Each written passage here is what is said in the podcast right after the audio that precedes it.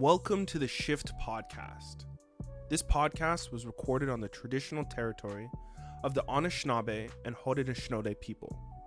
The creators of this podcast recognize that we are all treaty people, and we accept our collective responsibility to each other and to reconciliation as we work towards an equitable, inclusive, and accessible campus for all. This bonus episode of the Shift Podcast is in collaboration with the Queen's Office of Faith and Spiritual Life. In this episode, you'll hear from BIPOC students and their lived experiences at Queen's.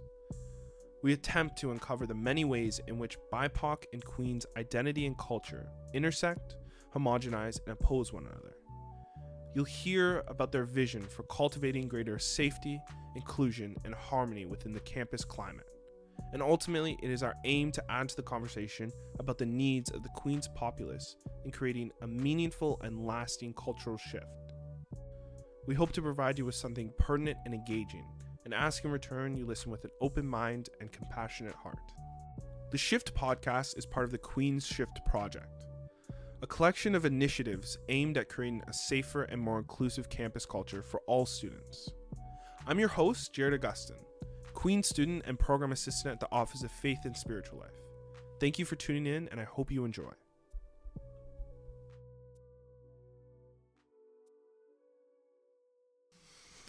Hello, everyone. Hello.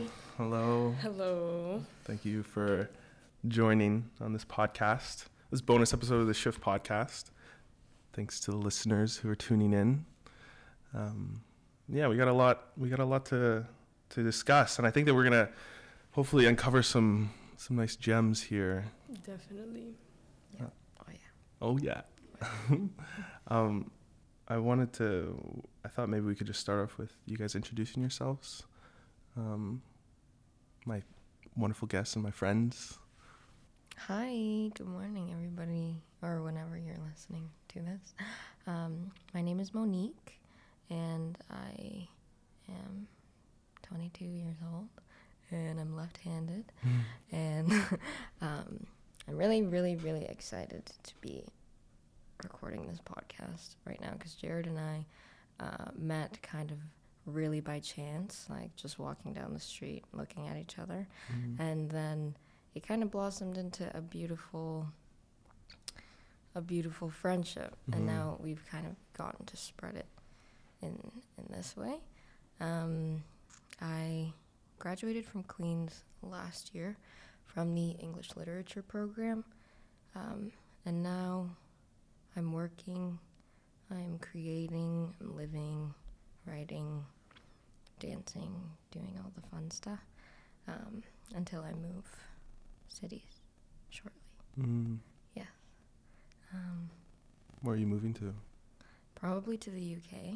Mm. Yeah.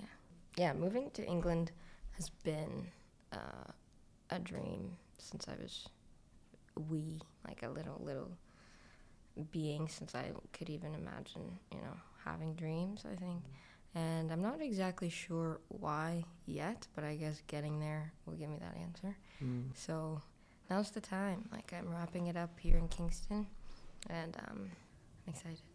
Love that. Yeah, I'm excited for you. Thank you. Um, hello everyone. I'm Salma. And actually let me not like anglicize my pho- my name. So my name is Selma. Um, and I'm a third year kinesiology student at Queens doing my undergrad. Um, I joined the Faith and Spiritual Life office recently, I'm gonna say like beginning of February, um, to help with a food program, you know, little plug in. Mm. And interestingly, I ran into Jared like maybe like two weeks into like actually like being part of the office, and I feel like it was just like easy to have a conversation, and it feels like we've been friends for longer than we have been. Mm. Yeah. So very thankful for this opportunity. yeah, you were excited. Yeah. And I'm, I was excited that you were excited too. When I told you I was, because we had only known each other for like a week when I was like, hey, do you want to do this? And like, you came with such great energy about it. And I was yeah. like, I I was like, I yes, this was like, why is he taking so long to reply back? Like, you better not take back this offer. Like, I'm at the podcast. yeah, yeah. yeah. Burst through the recording door. like I'm sitting down here. Yeah. Give me the mic. Yeah. yeah. Oh, that's so good. Um, yeah. Oh well, it's wonderful to both have you guys both here. Um, I've very much enjoyed our the way our friendships have maneuvered and blossomed. It's been it's been cool like this last year, meeting a lot of new people. You know, Yeah. different experiences. Um, maybe I, I mean I'm I'm Jared, uh, fifth year kinesiology. I work at the Faith and Spiritual Life office. I run a group, little plug, the Voyagers. We meet weekly. Although this one's our last meeting, and we meet here, so we'll see. Um, and uh, and that's been cool. It's been cool to sort of exercise um, my spiritual understandings and apply them, integrate them. Um, it's also this job I feel like I've had to like explore different faiths, you know, and really expand my horizon about spirituality. Um, and yeah, you know, I'm I'm gonna be graduated. I'm applying for a master's right now, cultural studies, and yeah, I'm excited to see what happens in the next few months. Um, okay, I want to start off with asking you guys a question. Why did you pick Queens? It's a big question. That is a great question. I uh, Queens was actually the only Canadian school that I applied to. Like I knew that I wanted to get out of here, and so I applied to a bunch of universities in the states. My mom and I did the whole like tour of all of them. I took my SATs, grinded, so I could get out of here. And then finally, um, we ended up touring Queens. I thought it was beautiful. And then my mom came across the BISC program, which is like the Bader International Study Center in England. And she kind of figured that it would be better if I could do one year in Europe, travel the world, and then come back and be close to home for another few years. Mm. And I thought she was correct also. And it was honestly a blessing in disguise because in my third year, at the end of my second year, is when COVID, you know, wreaked havoc. So I would have been in the States amidst COVID, amidst the entire kerfuffle. Um, so I was very, very blessed to end up here actually. But it kind of chose me. Like it was the, the, um, the allure of going to England, which is ultimately where I want to end up for a little. That kind of brought me here. And I'm still here.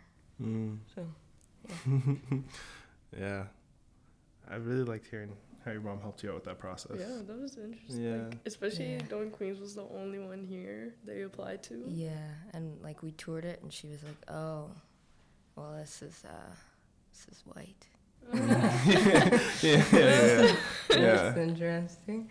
Um, but she's my best friend ever, so she would never steer me wrong. Mm. What's your uh, hometown? Like, Here, yeah. Scarborough. Oh, oh wait. Yeah. Oh yeah. I'm like almost Mississauga. That's not almost. That's That's like what? Like It's like 45 minutes away. that's almost. It's, it's it's like It's like on the uh, each on one side of Toronto. Yeah. it's the Yeah. scale too. At least we don't claim Toronto. Yeah, let us not. Yeah. They'll come for us. Yeah. Yeah, I'm from Pickering, so I have nothing to say in this conversation. yeah. Get him out of here. Uh, um, I guess I'll like get into it. So for me, um, I only like applied to three like universities, and like at some point in my grade twelve year, like I decided like kin is what I want to do. Mainly, I want to go into sports psych. That kind of changed, but like I knew kin what is what I wanted to do, and um, I remember coming to Queens for a tour with my friend. She's in commerce, but so we toured the Smith Building, which has nothing to do with what I want. But I love the campus so much. Like I loved how like everything is like close together. I love like the water nearby. mm. I was like, I like this vibe. Like, this is what I would want from a campus. Like, I don't want something scary. I think I had seen U Ottawa before and I liked it, but I was like, this is like huge. Um, and then I saw like the it was really what brought me to Queens like honestly to just like put it all in one is like the program. It was simply just the kin program. Mhm. Like I loved like the athletic therapy mini stream, which I'm grateful to be part of right now. Um, that's in it. I love like the courses, and I really was like, I'm here for kin and like kin only. Mhm. Um, and you know, I knew it was a white school. I came from a pretty white high school, so I was like, yeah, like I'm prepped for this. Like I got it. You know, Mhm. I got through high school. I get through university. But we can get into that more. Yeah. Yeah. I was like, also, I toured a bunch of, um, like, all, I mean, at least the ones I toured, like, so many very white schools in Ontario, in Southern Yeah. Ontario. Yeah. And, like, I was in a similar boat ish. I mean, my grade 12 year, I, I had, I did grade 9 to 11 in, like, a pretty diverse school in Mhm. Pickering. Um, and then grade 12, I moved to, uh, a more white neighborhood, and it was a very white school. So I kind of had that, like, I'm like, oh, okay, this was the prep to enter this institution and gosh i was like thrown for a curve you know what i mean? Um, yeah. So i thought i thought we kind of start by talking about um, language. You know this pot this this episode's about like uh, cultural shift like what can, what can we do in, on queens campus um, to create a shift for for for the better. And i've noticed that there is uh, uh, an increase in language used as part of this cultural shift, and um, and it's that's also a point of pushback for a lot of people, um, using the the nuances in sexuality and gender, um, and race, ethnicity. So I'm I'm wondering if you guys could hear your take on like the importance of of inclusive language.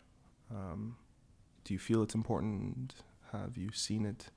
Have you seen situations where it has been important?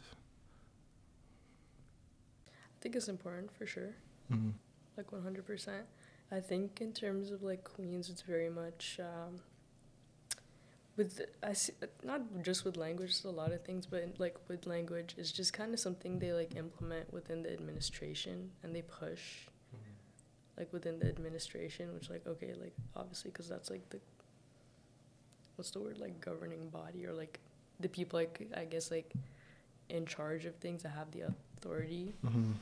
um, but there's also like, and I guess this is hard like in a university, but like there's no like education to the students. Like for example, like um, I don't know if I'm like exactly touching on what you're like what you mean, but like example with like pronouns, like I feel like that just kind of like just popped up, Mm-hmm. and like people are like, oh, like do I have to like s- like say it every time? Like it's just kind of like it just like showed up. It literally just I don't know if for me like it just looked like it just showed up Mm-hmm. um and there's like again like there's like the lack of like education and people are ignorant people are ignorant Mm-hmm. um so i think there's just like the lack of like context to it if that makes sense Mm-hmm.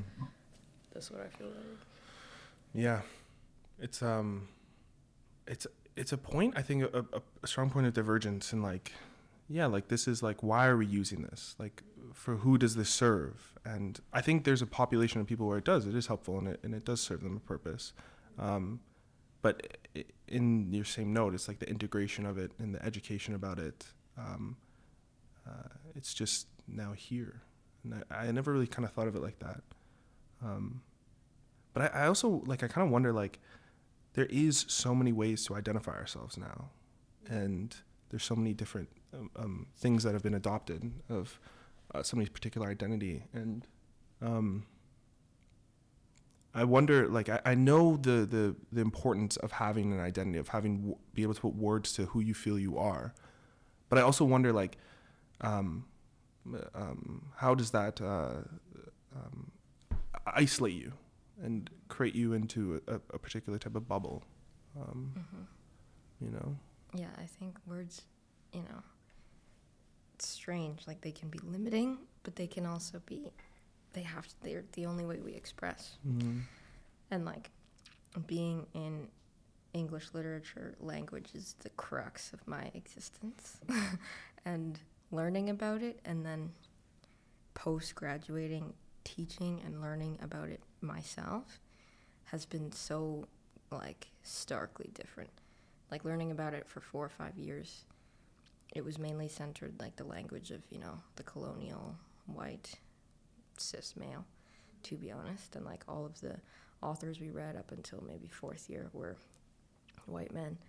And then in 4th year we started reading, you know, like indigenous stories and black stories and slave stories. And that is when I got immersed in language that was a barrier but like it was also the only way that people could write about their story so yeah that was in fourth year um, when we kind of got out of the uh, that lens focused on like the cis white male and um, i realized that words are the only way that we can express our identities, express ourselves um, to other people if, you know, we want to transcend time.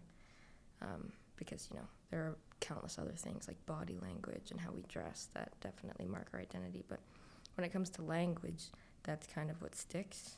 Mm-hmm. And post graduating, I like dove into all of the stories that I kind of didn't get to read in my first four years, which was a lot. Like, I still have a lot to go but I I just have learned so much about the breadth of, of existence and how people can can write about themselves without writing about themselves and they connect to an entire collective an entire consciousness. And you know the words we use can be really limiting. So it's like a it's weird dichotomy. Mm. yeah 100% i love that point. Like i agree with that because not only like can it be limiting, but it's also like up for like to perception, like or like however people like take mm. it, like so like it's so easily that like people just un- misunderstand like your words or like it just goes over their head. Mm-hmm. And I feel like that's also something I guess within Queens, relating back to like the ignorance. It's just like you just like expect it. You just naturally mm. are like you don't even like open up um, specific conversations. You don't even like dive in because mm-hmm. you're like, you just like expect, which is sad. But you're just like, like, there's no, not there's no competency, but like, it's not received. Yeah. Yeah. Yeah, you can't really dive deep. Yeah. Yeah. Deep. Yeah. And like, I feel like, like that's how when you were talking about like the all the books you read in like the first four years, I feel like that's the culture. Yeah and then Absolutely. diving into like more indigenous more like diverse more you know like culture like uh, rooted type stuff that's like like what we want like that mm. is the shift that we want yeah yeah like if i went to school in africa and did my undergrad in africa i would have read complete a completely different mm-hmm. curriculum mm. not just african but like i feel like it would be centered on you know more like like spiritual cultural, faith yes. cultural yeah. yeah for sure and so i guess like to circle back to your question like how we can shift forward and move forward through language is to just write differently and like write what our soul feels mm-hmm. because our souls are all very meticulous and different and textured that like if you genuinely write what you know what comes out of you and not what is fed into you, mm-hmm. then you know that is something different, and that's something that people have never read before, which is fine. But that's how we create like a different existence. Mm-hmm. I think. Yeah, It makes me think a lot about like sort of being externally defined opposed to internally defined. Yeah. Yeah. Mm-hmm. It's a balance. Um, I want to get an idea of where you guys come from and your background and your history and your family home. I think that will set some good context for our understanding and perception of the campus. Yeah, let me a question like that. Um, yeah, how would you describe sort of like yeah, your family home, where you grew up, what virtues of the culture you were raised in? Yeah, I can start. I um, I was raised in Scarborough, um, in a house with my mom, my grandma, my two aunts, and my great grandma. All women, all all single all the time. And we're Spanish, Jamaican, Chinese. And then on my dad's side, my dad and I are cool. Everybody's cool. We just like, my parents had me really young and just didn't want to do the whole like marriage, stay together thing, which is such a blessing. So they just co parented harmoniously. And my dad is half Jamaican and half British. So in my house, I realized this later on in life, like how much of an impact it, this had on me as a, a being. But there were no men and like no expectations of of how to deal with a man, how Mm. to hmm. please a man, how to talk hmm. to a man, how to respond to a man. And so my grandma and my great grandma, mostly my great grandma, raised me. She's from Ecuador because my mom was like out being a 20 year old. Mm-hmm. Mm-hmm. And she raised me and just did everything. Like she was like the man and the woman and the king and the queen of the entire queendom. And it was just so like rich in like medicine and healing practices and prayer and culture and expression, which totally makes sense. that was like the formula, and I'm the answer. and yeah, I realized I've written about this a lot, but like my great grandma was definitely a medicine woman. And like she had all these herbal and like um, topical remedies that were just like she just knew what to do and she would always I was a dancer for a really long time and my knees were really bad and my back was really bad so she would just like rub her hands together and like lay them on my body and that like I don't know it was just like my first experience of like magic like Mm. real healing from the body to another body and those are the things that I've like carried into everything that I do now and I'm so blessed. Mm. Like I, it's a very, uh, it's a very different, like childhood that I lived, and I didn't realize that like not everybody, you know, never Yeah. talked to men really, Yeah. and it's yeah, it's amazing. It's powerful. Oh, it's proper matriarchy, powerful. Yeah. Uh, I don't know what the situation is with swearing, but I was, but I was just excited. Um, um, yeah, Selma, would you care to share? Yeah, so for me, I feel like my family is like the basic, like, so it's just me and my brother, and then my mom, my dad. Um, my brother is four years younger than me. I was born and raised in Saudi Arabia, but I don't like claim it. Like, I'm fully Sudanese, mom and dad fully Sudanese. Um, and it's something that, like, is so dear to me. Like, I say it with, like, with pride, I guess. Like that's something that like I'm very happy to be. Um, and living in Saudi Arabia, I don't claim it because I very much was like within the Sudanese culture. Like Sudanese culture was huge in school, all Sudanese kids, and it was so nice. My grandparents were literally next door, and I think that's just how I grew up. Like my grandparents always there, my cousins always there, and we're just always together. Um, up until like we came to Canada, and I feel like that's like when it felt so different because it was just us, and it was just the new place, and I was like, I think when I when we moved here, I was like just about to turn eight.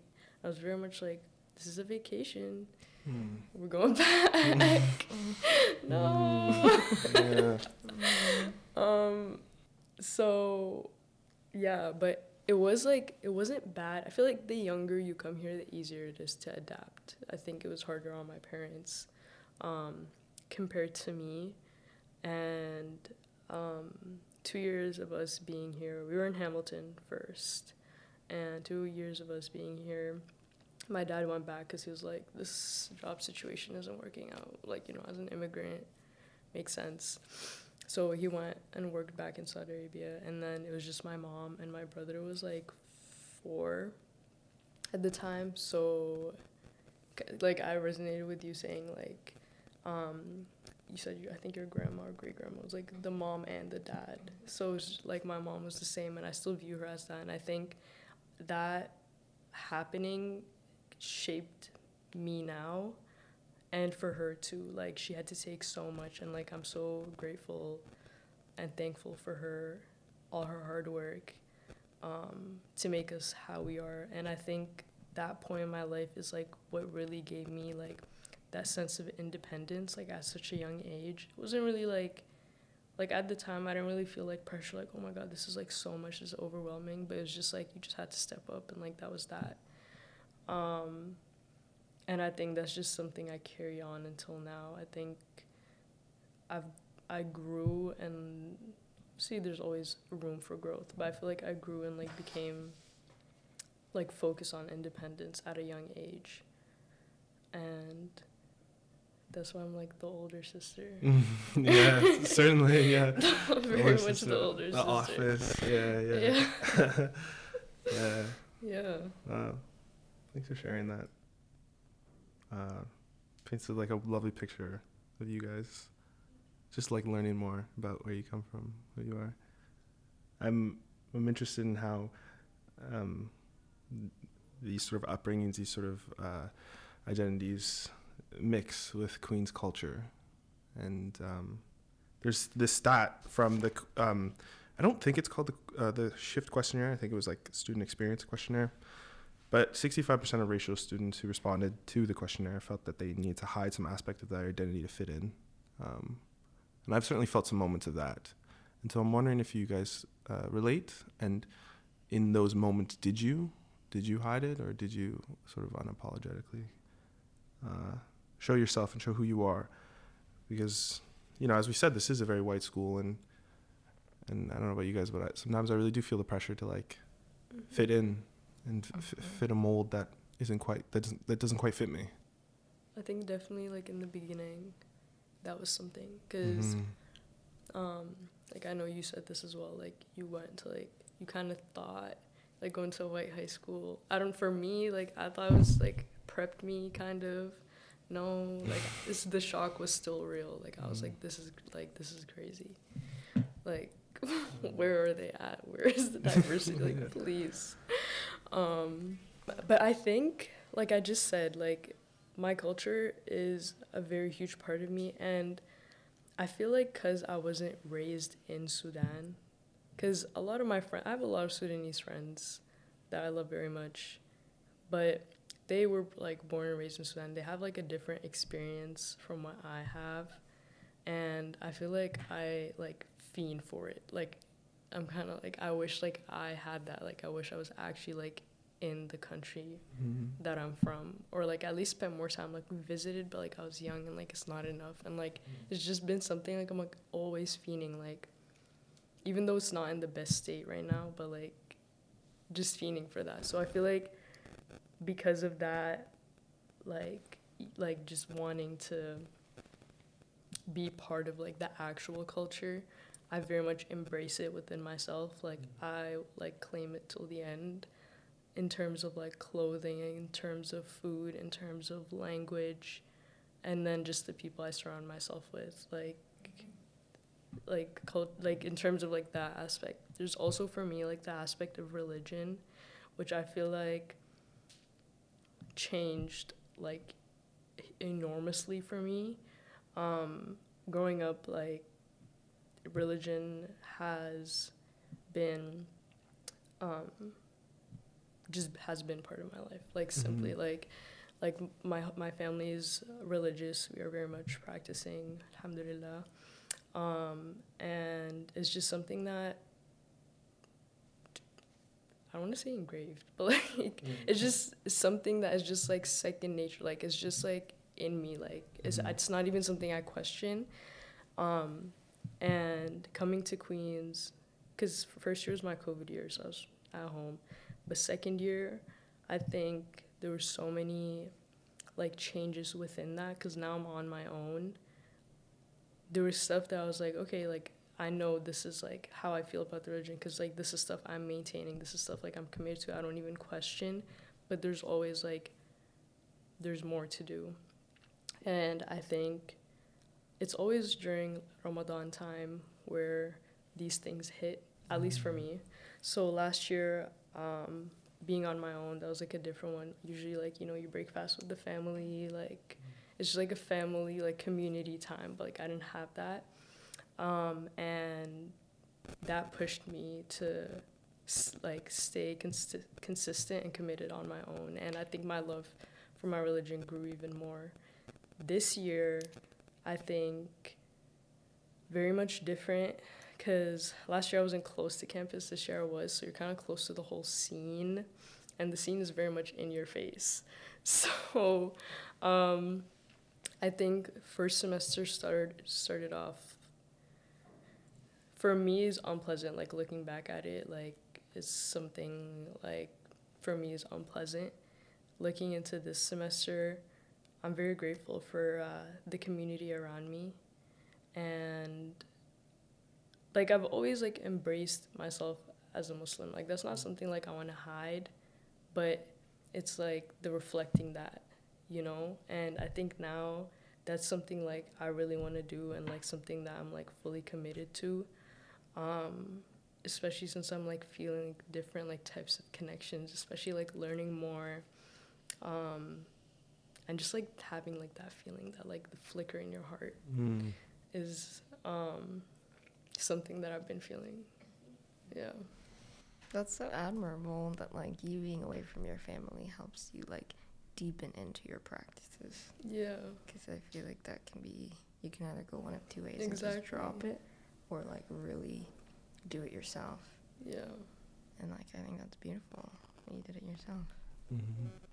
I think the same also at the beginning it was like oh my goodness, like it's just the culture is so different than, you know, how I was raised at home and how we speak and how comfortable we are. Right. That like I was also in England for the first year, which is like also pretty white. Like I was in a village of 200 people in a castle, something like that. That was the castle. culture. so we were just in that weird thing for a sec. And then I came here in second year. And I feel like at the beginning, it's like you don't even really think about your culture. Like you're kind of just Mm. shocked by the, the Yeah. atmosphere that you're like, okay, how do I find my grounding here? You do the things you have to find your grounding, and then you worry about like making friends. You worry about your classes and whatnot. And like through all of that, it's not like you lose your culture, but like it's just not at the forefront of your mind, like staying Mhm. in that just because you're trying to amalgamate, like you're trying to live in a place that is so different. And so it took some time for me also to just like be comfortable with sharing things about my culture because a lot of my friends like won't really ask the questions that would get me into Yeah. you know talking about it as like something I love and something I'm proud of. They would ask to like touch my hair Mm. and like things that just did not were not representative of me. Yeah. So I would just shy away from Yeah. Talk- the any touch talk my of it. ask to touch the hair is, is so weird. Like Yeah, still don't today. Like, ask do that. you Stop think doing that. like you're gonna the like feel some century. next like, Like, energy? exactly. That- Like, no, it have is. not even like opened anything? Oh my goodness. Um, it is. Yeah, yeah. I, I mean, you've you've both of you've spoken to such like. I think what's amazing is like this. Um, your practice is so close to your heart, and like there was no, there was not an option to hide it, like in some sense, and like because it's part of who you are. Um, Exactly. but I I, de- I certainly have, have felt like um, having to be more comfortable and uh, with myself and like, express myself and express my culture and the turbulence of first year. My goodness, Mhm. turbulence. Mhm. Um, I think. I mean, I think it's. Um, I think I've I've I've uh, along with your note felt very um, heard and um, very excited when people uh, ask questions from humility and they they from genuine genuine curiosity and like um, seeing that we are different people and we do come from different backgrounds, but there's something we can both learn in, in an exchange of Mhm. information and time together. Mhm. Um, I felt it was like super difficult for me in the first year, like reflecting back, like looking retroactively, like um, being on like a team. I was on the rugby team, like just all white people, you know, and like I didn't even know where to look. You know, I didn't even know what I was looking for, what I wanted. Um, and I think like, I think the fact that I'm biracial also plays a huge part in that. Like my mom's white, and my dad's black, and so this pull of like culture within me is is always something very prevalent, and like trying to find my feet between those two poles. Um, Yeah. Do you feel that pull at home as well? I mean, within my household, like my family home, not particularly.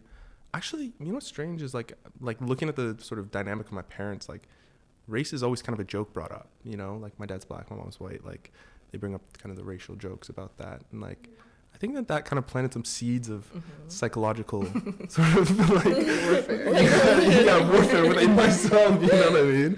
Yeah. Um, so shout out to my parents when you guys are listening to this. Thanks for that one. Um, but like even like even you know, and when I go visit my dad's side of the family, my black side of the family, like I notice that they notice that I'm not dark skinned. It's something that's it's something that's around. I notice how they treat my mom, who's white. hmm Um, my mom really has to stand up for herself, and like you know, and, and it's hurtful. You know, it's hard. I think it sucks like how like within like with like biracial like couples and that type of stuff. It's like you're either like and especially like you being like a biracial like not child anymore, but like Mhm. like their child. Um, how it's either like you're like more on like the quote unquote like black, or, like quote unquote white, and it's like why can't I just be like who I am? Mm-hmm. Like why is it swaying towards like Right. Yeah, that's such like. Does it matter? yeah That's such the. That's like such the, you're you. yeah, yeah.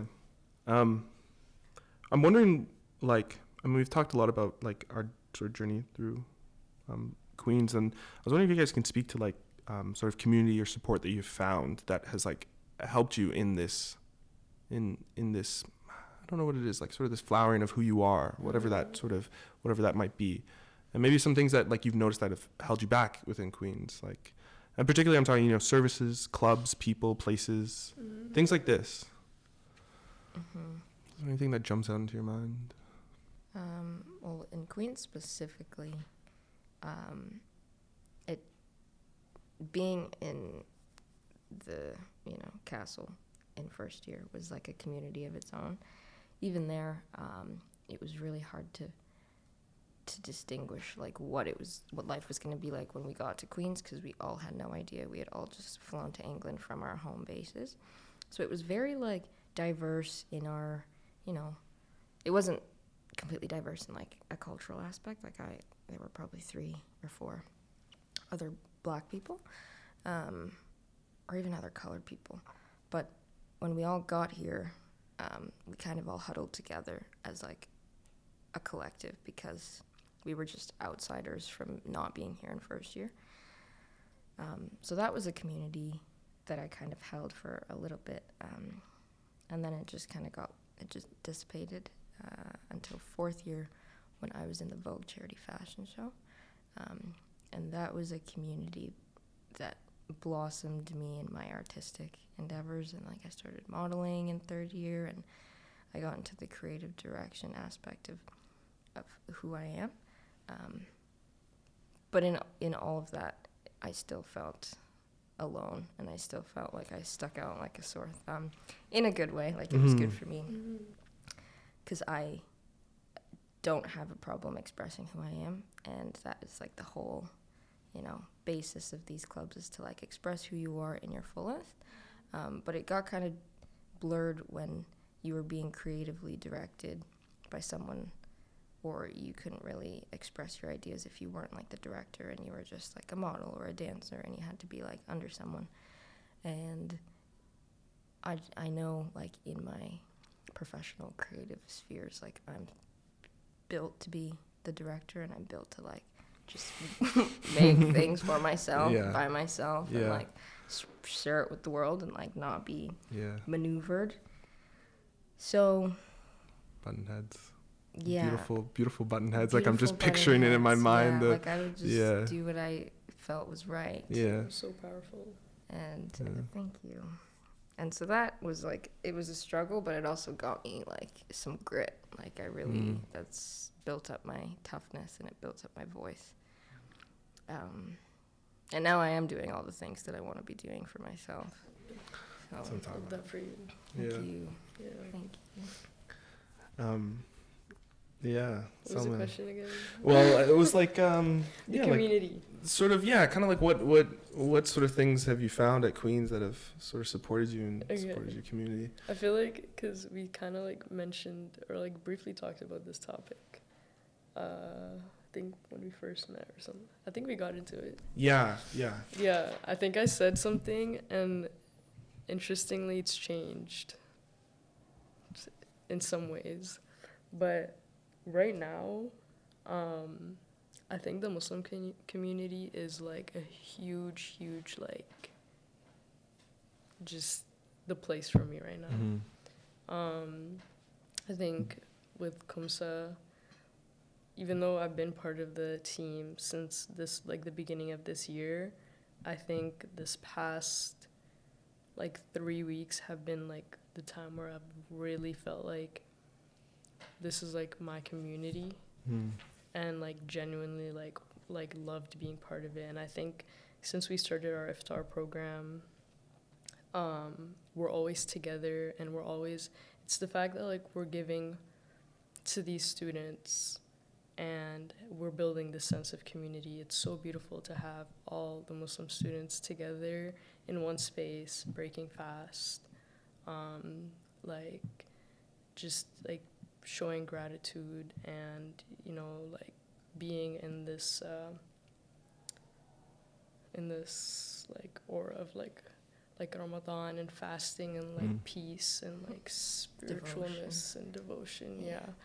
um and I've gotten like much closer with the girls and it's just it's like a very very nice sisterhood and I don't think I've ever had that like I've always been sort of like like I have one friend here and like one friend here, but like I would never mix the two type thing. Mm. Mhm, me But- too. Yeah, yeah, yeah. totally same. Yeah. Kind of a floater. Yeah, yeah. Yeah, like don't get come to each. I'm not gonna yeah, introduce you guys don't even know each other. You you guys don't even know. Yeah, yeah, yeah. yeah. but now I have this sisterhood, and it really is like a sisterhood. Like these girls, like I'm so grateful for them because I really do feel like they have my back and like they have my best interest, and it's so easy to talk to them. I feel like for me, like I felt scared to like get into like the Muslim community because I'm like, well, like this is like like a mind trick,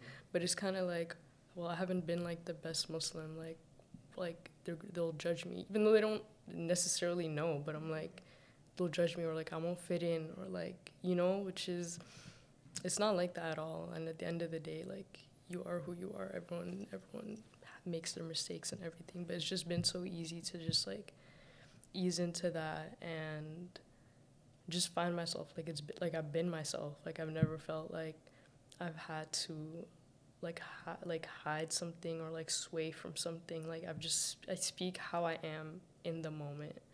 Um and I also just learn so much from them. So I feel like that's been a huge community.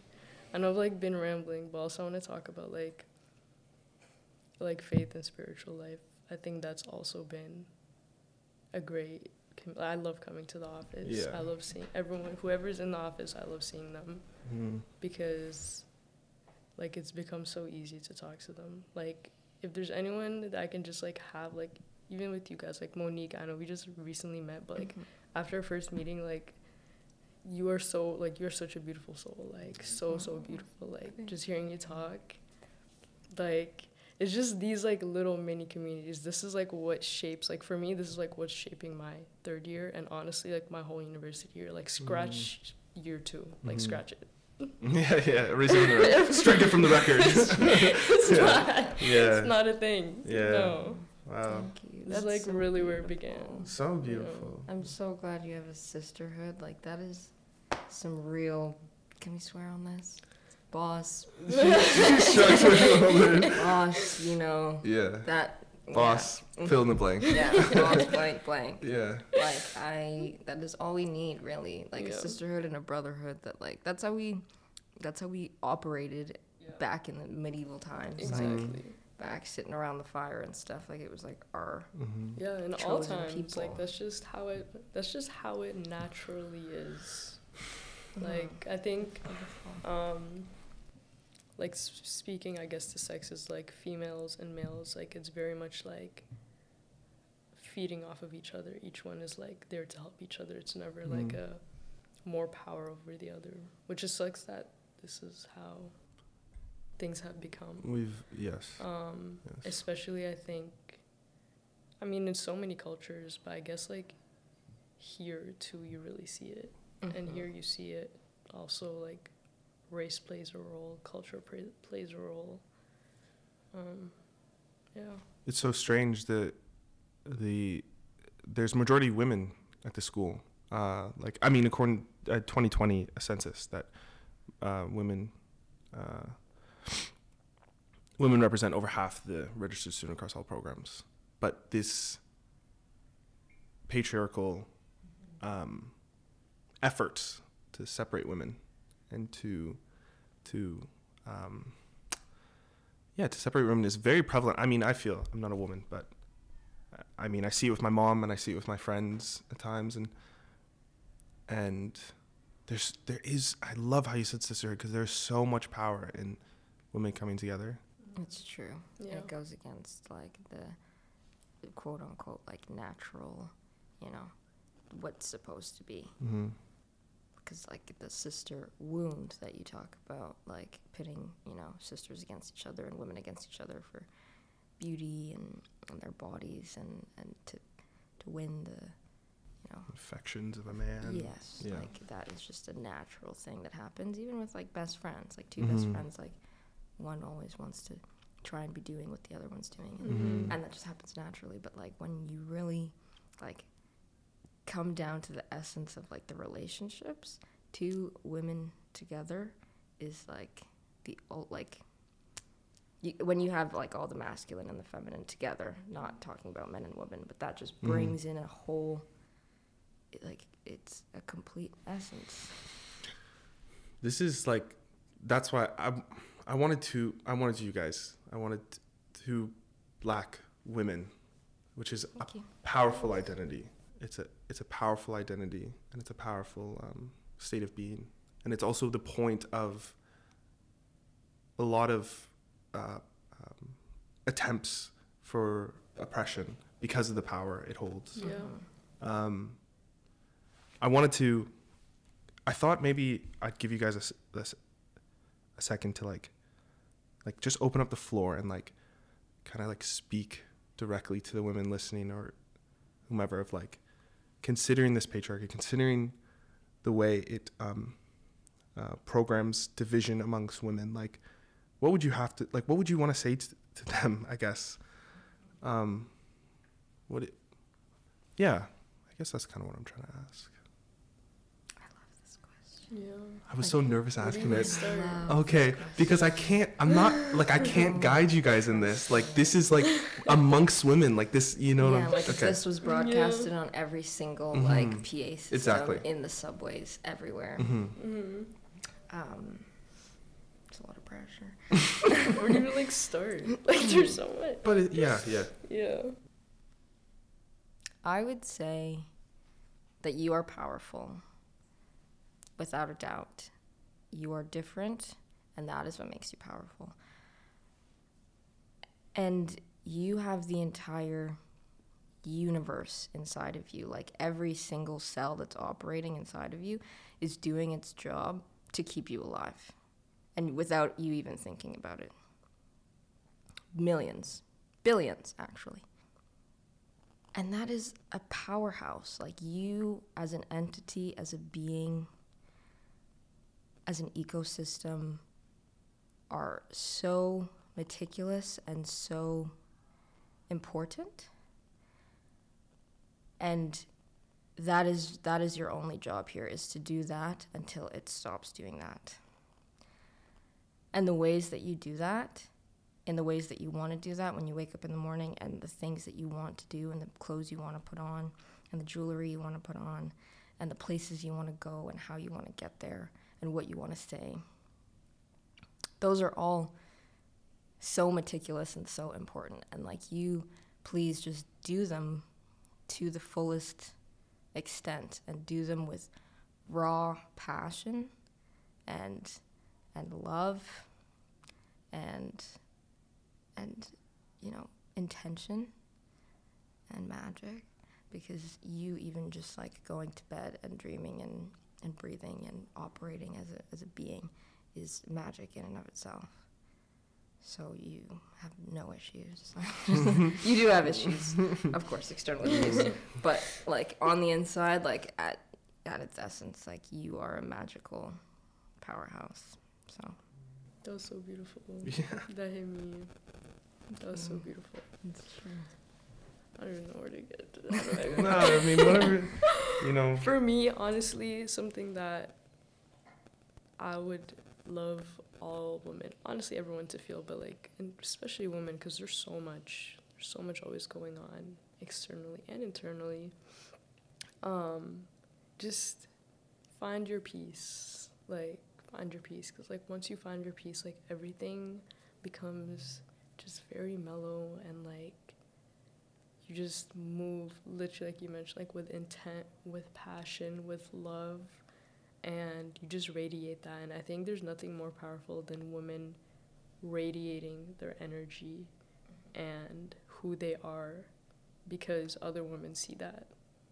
And other women need to see that because it's just again like drives other people. It's just beautiful to see. And at the end of the day like we're like here to like reach like this peace. Like everything else that's external is just like distractions. It's just like opinions which is something we get so caught up on because of just the way society is. But at the end of the day like it's you and it's you within yourself and what you wish to do with that. So i think finding peace and being at peace with yourself and who you are um, is so important. i think so too Thank you. it's true Thank and like if you ever are scrambled and like don't know where your piece went like it you know fell out of your pocket or you got lost or something just like listen to your heartbeat like sit in quiet and like listen to the beat of your heart Mm-hmm.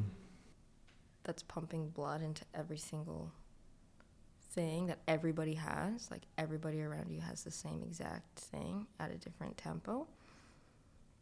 And like get to know yours. Like what is the quality of it? Is it quiet? Is it soft? Is it passionate? Like yeah.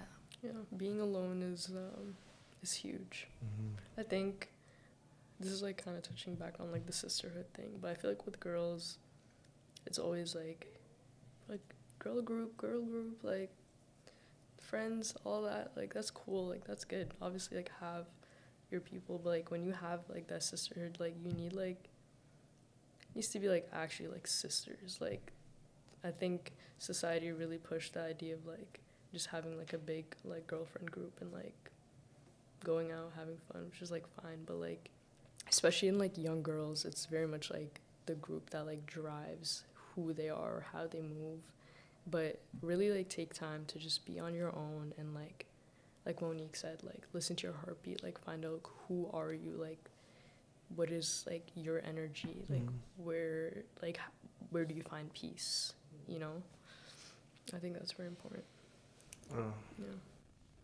wow. Thank you, guys. that was a beautiful question Shouts to Jared. Um, we're sort of getting near the end. Um, so I wanted to just get into a little bit of like just to the tangibles, I suppose. Not that this isn't a tangible, even in this conversation, even what we're doing right now is creating a cultural shift. I this is where culture is created. Um, but I wanted to ask you guys sort of directly, like, like you have a magic wand of sorts and you can change one thing about the culture of the school the the structure the system of the school um, What is it that you're gonna change? I feel like like people just need to open their eyes.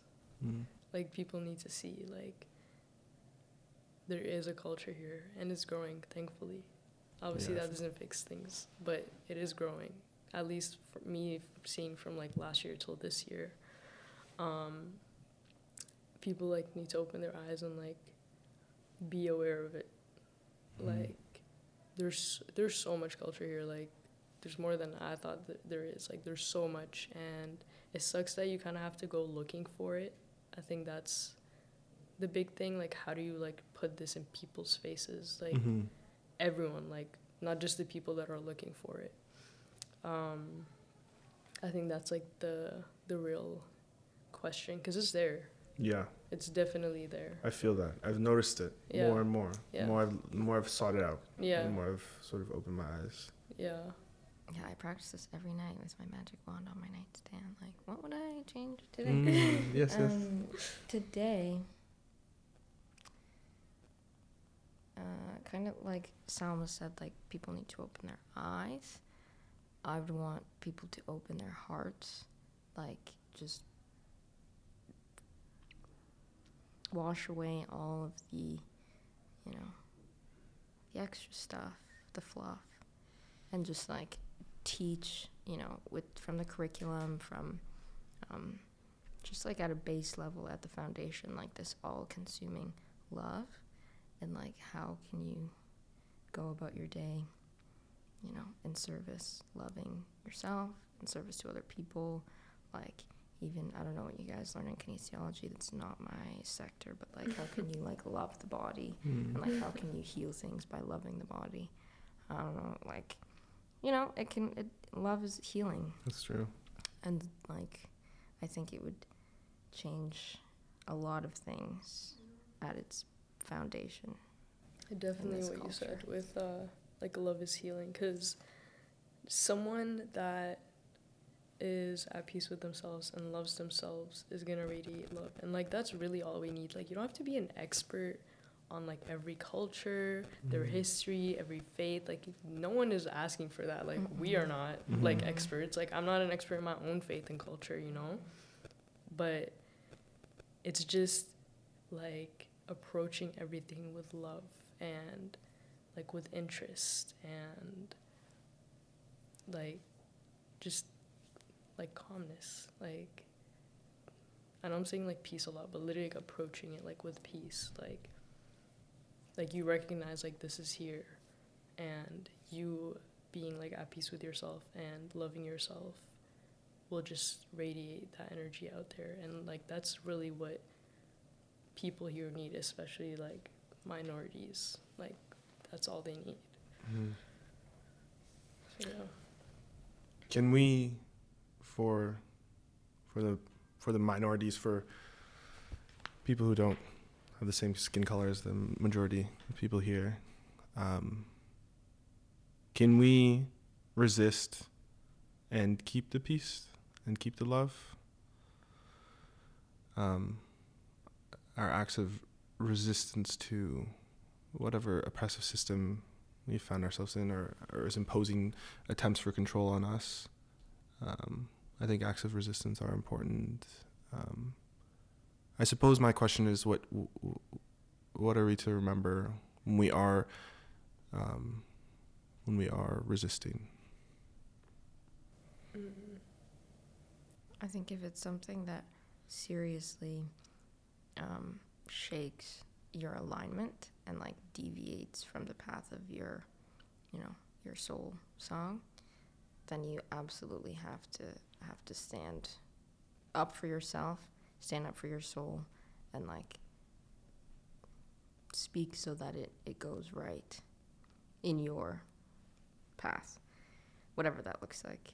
And a lot of times it's going to be deviant but like just existing as we do being birthed with the skin color was deviant. Mm. and so like there's it's kind of uh it's like a duty of ours.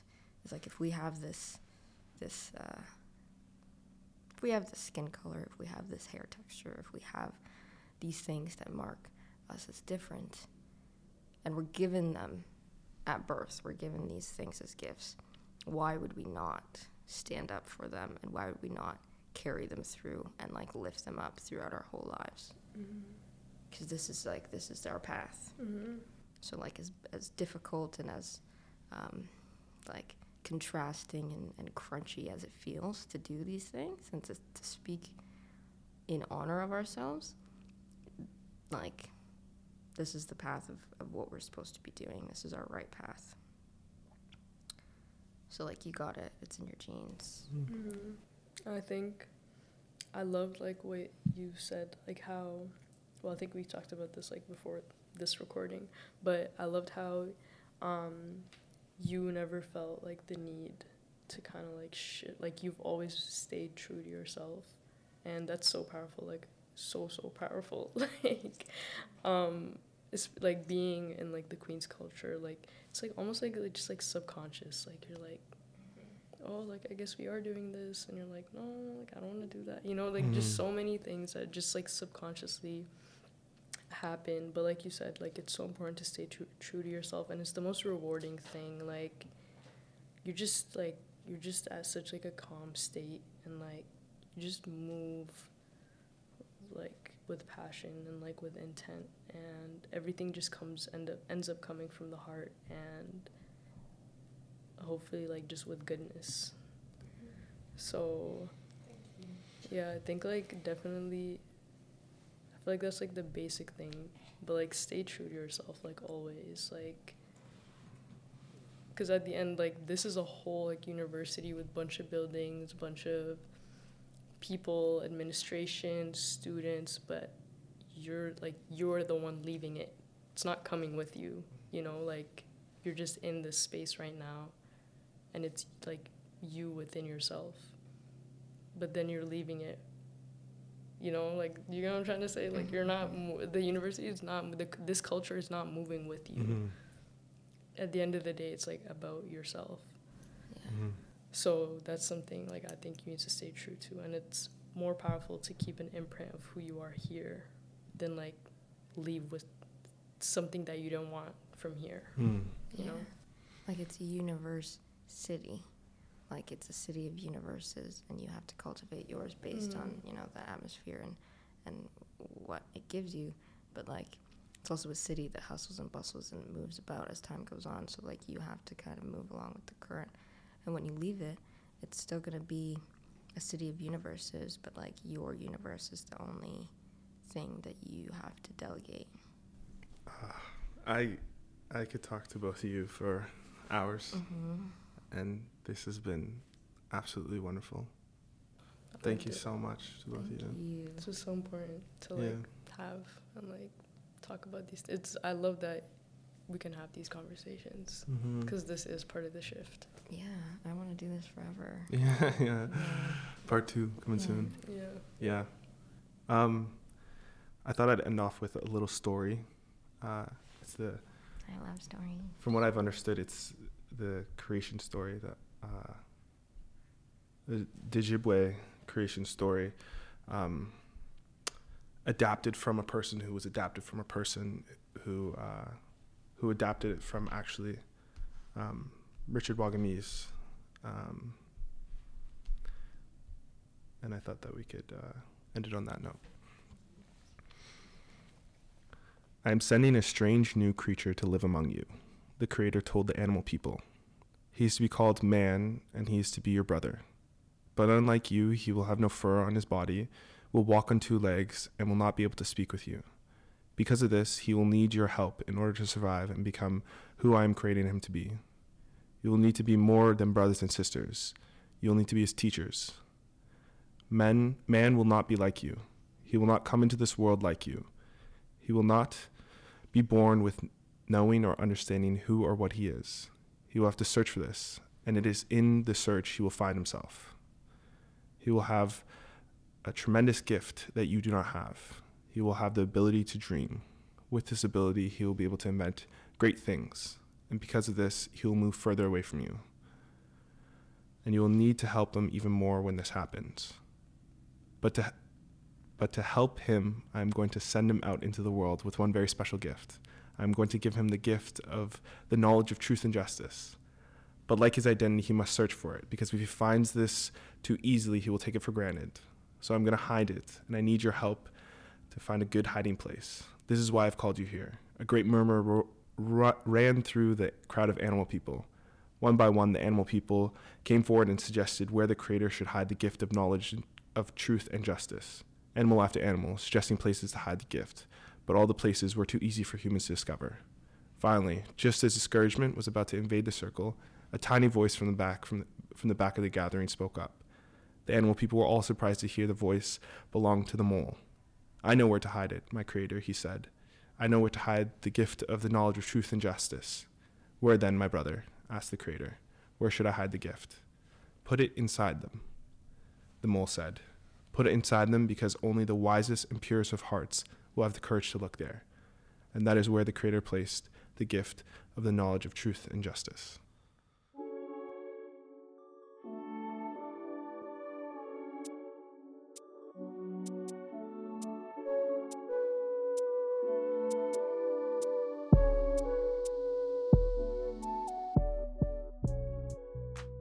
Thank you for listening to this bonus episode of the Shift Podcast.